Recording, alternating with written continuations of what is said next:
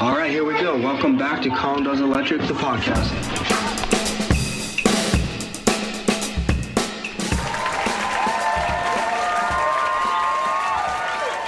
Heyo, welcome back to episode six, season three of the podcast. I hope everybody out there had a great week. I had a good week. Hope you had an even better weekend. A lot of rain out here in Vermont, getting colder. The weather's starting to turn. The leaves have fallen. Um, my back hurts. That's right, my back hurts. Don't tell my wife I said that. Uh, I say that because no, it doesn't really hurt that bad. Actually, it's fine. Um, I was sore a little bit on Friday morning, but so because Thursday, I say that because Thursday day we pulled in the parallel runs of the 500 copper from the ATS. Well, I should say from down from the generator on the rooftop down to the ATS.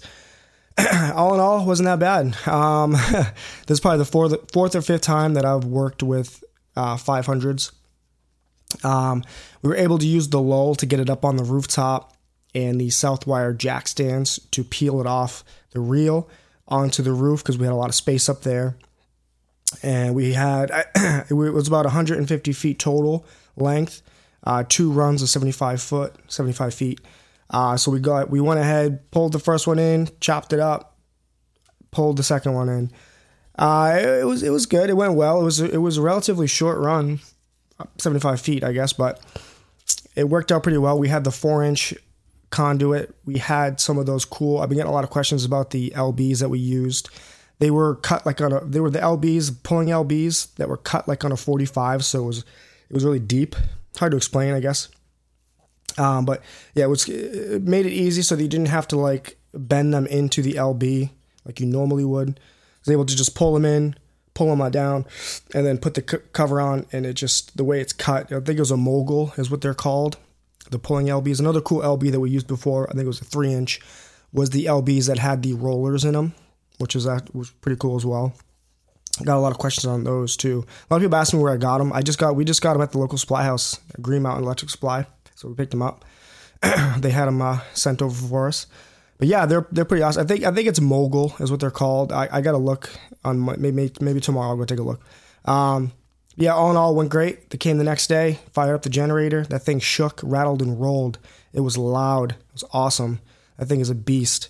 It was shaking the fixtures below, so we had to go tighten some things up. Uh, some of the return air duct vents and all that were shaking. Every Tuesday, apparently every Tuesday at 11, they're going to be doing, that. generator will do an exercise for 20 minutes. Um, and I, they're definitely going to have something to talk about every time that thing pops on. Because before it was in the back, it was like in the generator shed, you know, well off from the building. So they didn't even, you know, you didn't even notice when it ran its exercise. But, but yeah, all in all, good day. Um, yeah, so I also wanted to, I want to give a shout out to this dude on Instagram. I'm not going to say what his name is because just like a regular guy, but I'm shouting him out because this is this is what's cool about it. Sometimes when you get a comment from somebody that's they they're trying to give you some advice or they're trying to say, hey, like you know what, that might not be code, or you should probably look into that, or you might want to think about this next time, but or say something just they say something proactive or something beneficial or constructive, I should say, and but they still kind of compliment you, and they're they're they're not just being a dick saying, oh, you suck, that's stupid, that's wrong, blah blah, you know? They're you know that's what i like sometimes is i, I welcome all kind of criticism because this is all a learning experience. So I, I, welcome all that. So when you get somebody to give you a comment that's like hey you should look into this but they're also kind of being genuine and nice that's always welcomed. So this guy commented on the reel i posted um, of the two disconnects that i piped over with some three quarter switched over to liquid tight up into the two condensing units uh, his comment was, "Looks nice, man, but your second liquid tight for the second condenser is more than seven feet. It's against the code. Besides that, everything looks awesome." So great comment. Thanks for that. I think one one thing I will say is that I pre- I appreciate you trying to like let me know, blah blah blah. But I think in the video, and a lot of times this is the case in the video, you can't really tell because of the angle of the lens, or if, if you're at a certain, you know, things look, they don't really look that, you know, the perspective is different. So I would say, I think I'm pretty sure the actual run from the liquid tight, then I switched over from the EMT. I think it's it's probably like a little under five. No, it's probably right right, right around five feet is what I'm pretty sure it's at. I'm gonna double check tomorrow because I didn't even think about that. But it's a lot smaller of a run than it looks like in the video, just because of like like I said, the angle and perspective of the camera lens. Um, but I still appreciate that comment, and it made me do a little bit of digging because I was curious. Because I actually didn't even know that.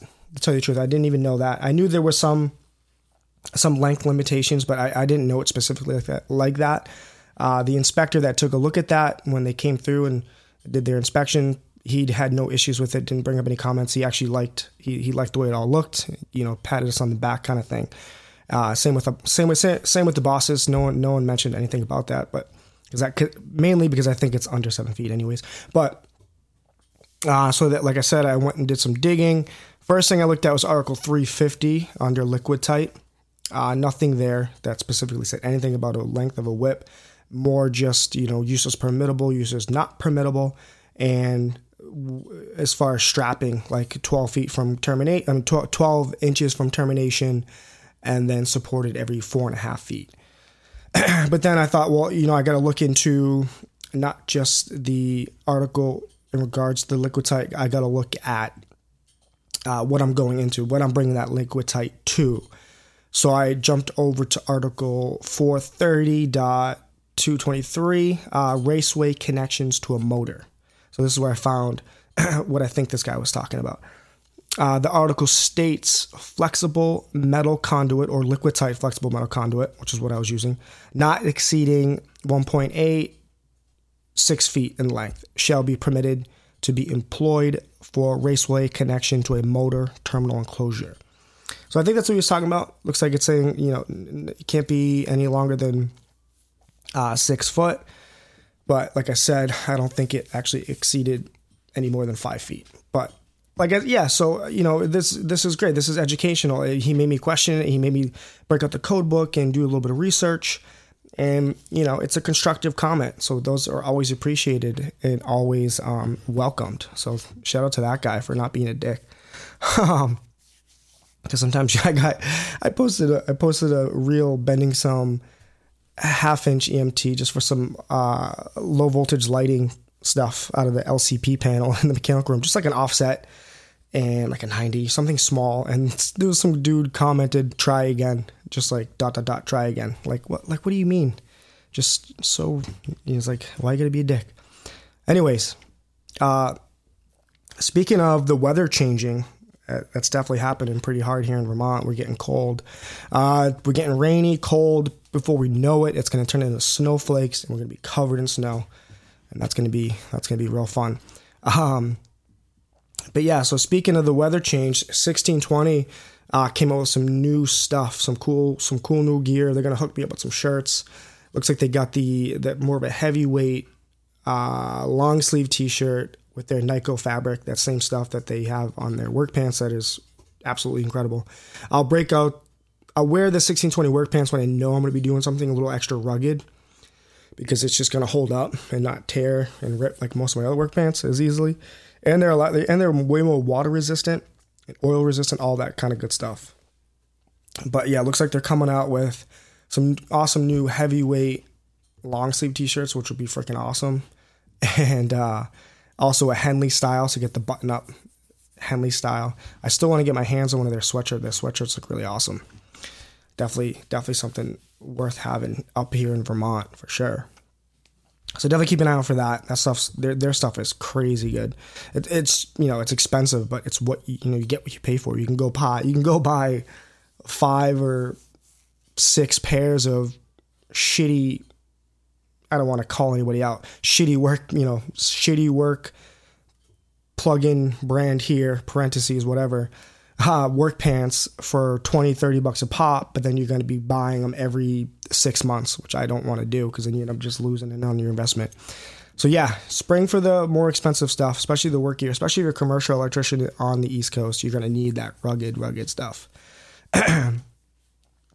All right, so yeah, I talked about those four inch LBs everyone's excited about. Talked about how my back hurts. Told y'all not to tell my wife. Just kidding. Uh, I talked a little bit about 1620 talked about the little goat article, which I appreciate. That was fun. That was like a scavenger hunt. I was like, I gotta check this out. Because a lot of times too, people will just throw things out there, like, oh, that's not code or this, and and they don't know jack shit. They're just they're just regurgitating some bullshit that they heard from somebody else who gave them shit, and they think it's true, and it's just it's just not. So whenever someone does throw that at me, whether it's constructive like this guy did, or if it's someone just being a dick, I do like to do some research, look into it, and you know correct my mistakes if there's a mistake. If not, just learn a little bit because that's what it's all about. um, yeah, and now I guess I'll I want to talk a little bit about. We'll, jump over some tool stuff. Uh, I just finished up my little co- my, my finished up my little custom socket set that I was putting together with the uh, foam insert pack out situation I had going on. Pretty awesome. I'm definitely not the best at you know, carving that stuff out. I didn't have a CNC machine like some of these guys had. This guy Dry Forge on Instagram has like a CNC machine with his foam, and it's just like it's freaking super accurate and it's just perfect. It's definitely definitely not the case in my situation. I used a utility knife, and I basically just ripped the foam out. um, but it came out pretty cool. Yeah, I, I posted a couple stories about that. I'm gonna look into making a reel for that soon. But yeah, that stuff is really cool. All that Aris stuff. I appreciate that for sure. So I got, I got that done. and then you know I'm seeing all these. I mean, I feel like every single company now has their own modular tool storage pack, stack pack, flex pack, whatever you want to call it. Seems like everyone's coming out with something. I've been seeing that the ToughBuilt stuff like crazy on Instagram. Everyone's posting about it, and I think some people actually got. Actually, yeah, a bunch of people did get some of them I don't know if it's available to the public yet. I think it might be just one of those things where they're kind of releasing it to certain people to just promote it and get some hands-on videos of it. But it looks awesome. It definitely does. But I'm sitting here looking at my I have my dad's old uh, J.C. Penney metal toolbox. It's just like a just a simple, basically just like a just a box. it's funny that it has J.C. Penney on it. It's probably from like the 80s. Uh, it's pretty sweet though. And that got me thinking. I was like, dang, you know, like old metal toolboxes are the sh- are kind of the shit.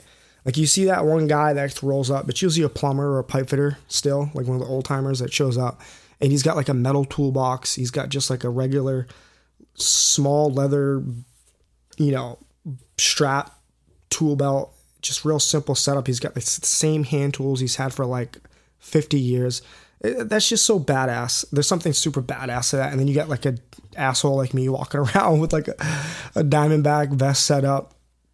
I've got like Knipex, new clean new Knipex all the time. I got like my Klein, my new Klein pump pliers. I got all this goofy shit, which you know is cool too.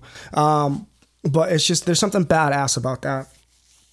And I was thinking like, dang, you know what they got to do? One of these companies they got to come out with a stack pack or a, a flex pack out, whatever the, whatever you want to call it, ToughBuilt, but have it be that old school metal toolbox, not like the rolling, not like the mechanic, you know, shop boxes that are the the drawers, the metal drawers. Like have it be some kind of modular storage system, similar to all those other guys, but have it be like the old school metal. That would be that'd be pretty badass.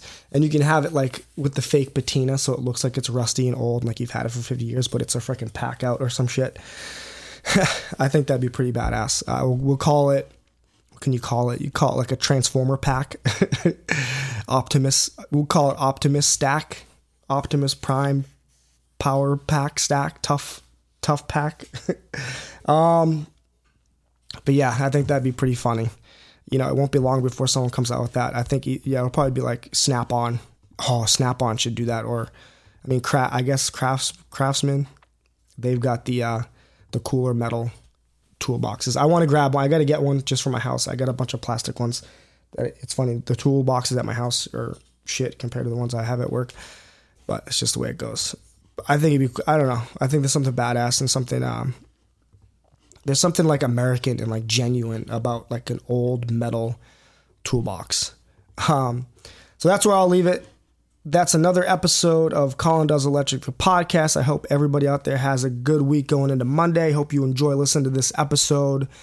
Please rate, review, share it, post it, download it, all that good stuff. Let your friends know. Let your boss know about it. Let get let your kids listen to it. Let everybody tell, show your grandma. Say, hey, grandma, listen to this cool podcast about this about this young guy who has a podcast about being an electrician. Um, she'll get a kick out of it. Have a good week.